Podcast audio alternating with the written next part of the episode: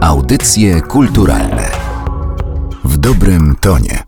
W poprzedniej audycji mówiłam o tym, że dawna nazwa mówienia, mowy, czyli słowo rzecz, stała się określeniem przedmiotu, czegoś konkretnego, materialnego. Inaczej mówiąc, wyraz rzecz, który dzisiaj odnosi się do przedmiotu, kiedyś wskazywał na mowę, mówienie.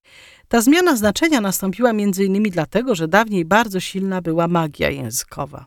Inaczej mówiąc, wierzono, że wymawiając słowo przywoła się rzecz, przywoła się przedmiot, który to słowo oznacza. Przejawy takiego magicznego utożsamiania nazwy i przedmiotu możemy zaobserwować jeszcze dziś, na przykład wtedy, gdy nie chcemy wymawiać wyrazu, który oznacza coś strasznego, śmierć czy jakąś straszną chorobę, używamy wówczas wyrażeń zastępczych, tak zwanych eufemizmów. Mówimy to najgorsze, ta choroba, a nie na przykład śmierć czy rak. W dawnych kulturach wiara w magiczną moc słowa była o wiele silniejsza niż obecnie. Na przykład imiona, które ludzie nadawali swym dzieciom, musiały nieść jakieś życzenie. Zanim przyjęliśmy chrześcijaństwo, tworzyliśmy tak zwane imiona dwuczłonowe, które wyraźnie wskazywały na cechy, jakie dana osoba ma mieć lub na to, co ma się z taką osobą stać. I tak na przykład Bogumił miał być miły Bogu, Bogusław miał sławić Boga, Radosław miał być dosłownie rad ze swojej sławy, czyli miał cieszyć się sławą.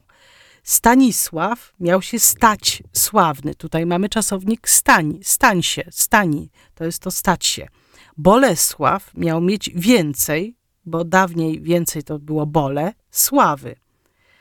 Bronisław miał bronić sławy, czyli miał bronić honoru swojego rodu, swojego kraju. Czesław miał czcić. To słowo zawarte jest w cząstce cze, sławę, a więc Czesław miał czcić sławę, czyli miał szanować dobre imię kraju czy dobre imię rodu. A z kolei Jarosław miał być sławny z tego, że jest jary, czyli surowy, srogi. Oczywiście nie tylko cząstkę sław miały te dawne imiona życzące. Częsty był też element związany z pokojem, na przykład mir i też w takiej formie występujący mierz. Oba wskazane tu elementy, Sław i Mir, obecne są w dwóch imionach, Mirosław i Sławomir, które wyrażają dokładnie to samo życzenie, sławiący pokój, bo tam jest Sław, czyli sławić i Mir, czyli ten pokój, a różnią się tylko Mirosław, Sławomir kolejnością elementów. Element związany z pokojem, czyli ten Mir, mierz, odnajdujemy też w takich imionach jak na przykład Włodzimierz. Tutaj włodz to panować, a zatem imię Włodzimierz znaczyło władca pokoju, taka osoba, dzięki której panowaniu będzie pokój.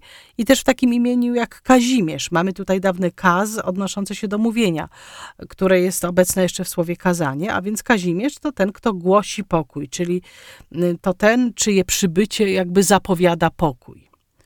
Na podstawie tych imion można by sądzić, że nasi przodkowie wyjątkowo cenili sobie pokój, skoro tak wiele z nich zawiera życzenia związane z tym pokojem.